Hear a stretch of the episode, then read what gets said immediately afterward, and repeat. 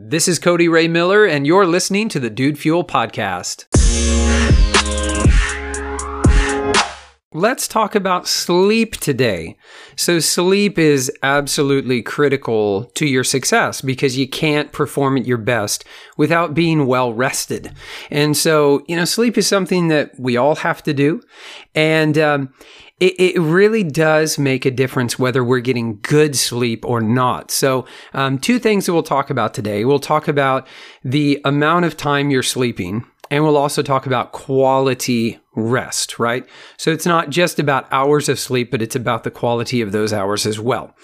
So, first of all, in regard to time, the research um, that's out there uh, says that everybody's different. Okay, so everybody needs a different amount of sleep, and this depends on your stage of life, depends on how old you are, um, but it also depends on how active you are during the day. Um, it may uh, be related to the types of foods that you're consuming. So, if you're consuming foods that require a lot more um, energy to digest, you may need more sleep than someone who is on more of a fruit and vegetable type of vegan or vegetarian diet.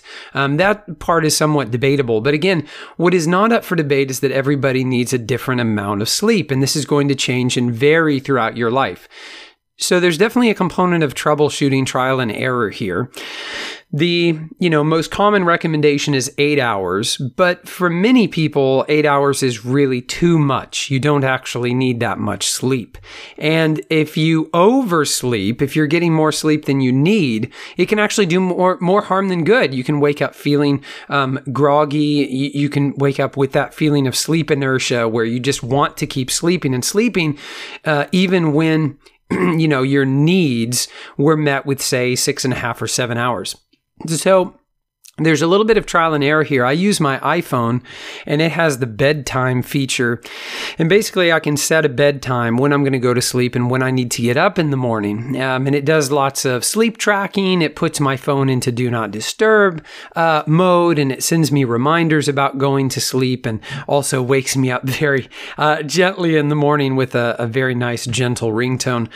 So, that's one thing that I use. And in doing that, I've sort of been able to zero in on how much sleep I need. And for the most part, for me right now at this stage in my life, seven and a half hours is is really good for me. Okay. If I sleep any more than that, I hit sleep inertia. I start to feel really groggy, uh, run down, and I just have trouble getting up. But if I don't get a solid seven um, to seven and a half hours, then I feel like I don't perform my best during the day. Okay, so you've got to do a little bit of homework and, and research um, for yourself to figure out what that is. I would say you can maybe start with eight hours and then maybe start backing it off and then maybe start working your way back up, right? So start with eight hours, then back it off to seven seven, then back it off to six, maybe, then maybe, okay, that didn't feel so good. Come up to six and a half, come back up to seven, seven and a half, see what your, your body responds best to. So that's all about time, okay, the amount that you're sleeping. But there's also the quality of your sleep. My wife and I, we recently invested in a new mattress, and it has been amazing for our sleep. Uh, we had bought this mattress when we first got married 10 years ago.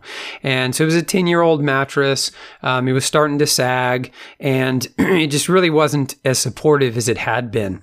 And so we went to the mattress store. We picked out a lovely Tempur-Pedic, somewhat firm mattress, actually quite a firm mattress. Um, but it's very supportive and it also sleeps very cool. Um, and so that was a big deal for me because sometimes I tend to wake up sweating, especially especially here in Texas in the summer months. Gets really hot. So that was a big deal for me. It was a mattress that would sleep a little cooler. And so far, this done really amazing things for my sleep. So a mattress, definitely something you can look into, but it's a huge investment. There are some other smaller things that I'm going to recommend today that you can do. So, one thing you can do that many people don't want to, but it really does work is you can move that TV out of your room. Uh, my wife and I, we've had the TV out of the room for several years now, and it was hard at first. I will admit, I really missed having the TV uh, in our bedroom. But removing that TV now, you know, for several years, my mind is no longer focused on even thinking about there being uh, television in the bedroom. And so my mind has sort of been reprogrammed for what the bedroom is for, right? It's not for sitting up and watching TV. That's what the living room is for. Um, and so removing the TV is one practical thing you can do. Another thing you can do is on your phone or your device, like your tablet, you can shift into night mode or you can do the red shift, uh, which gets rid of some of the blue light.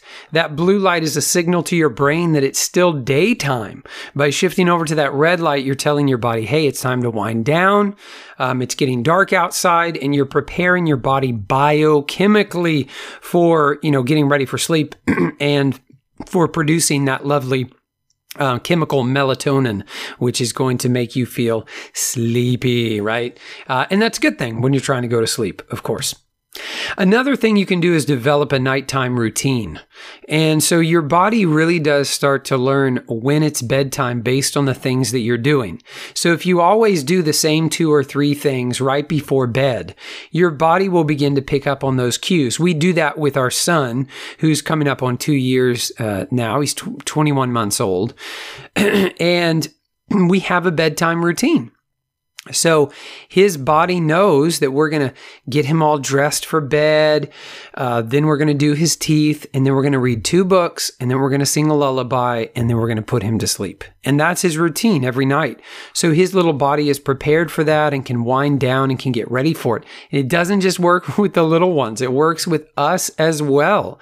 So give yourself a routine. Maybe it's read a chapter of a book, then go brush your teeth, uh, you know, then put on your pajamas and get into bed. Whatever the routine is, get one of those routines going and see if that doesn't help your sleep um, as well. Okay. And finally, um, the last recommendation I have for you is very similar to a sleep routine is having a calming meditation time before bed.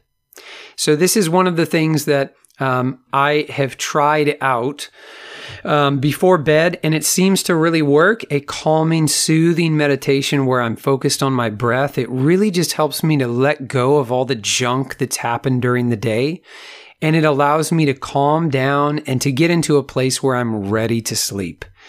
Um, so meditation can be a powerful aid in your getting to sleep as well. Look, there are countless blogs out there and books and videos and people talking about how to get better sleep. However you do it, whatever you implement, the things that you do, understand that sleep is vitally important to your success. You need to be getting enough of it and you need quality hours as well. So as always, this podcast is dedicated to you and to your success. Thank you so much for listening. If you haven't yet subscribed to the Dude Fuel podcast, I hope you will do that today. I'm Cody Ray Miller. Thank you again for listening. I look forward to speaking with you again tomorrow. Sleep well, my friends.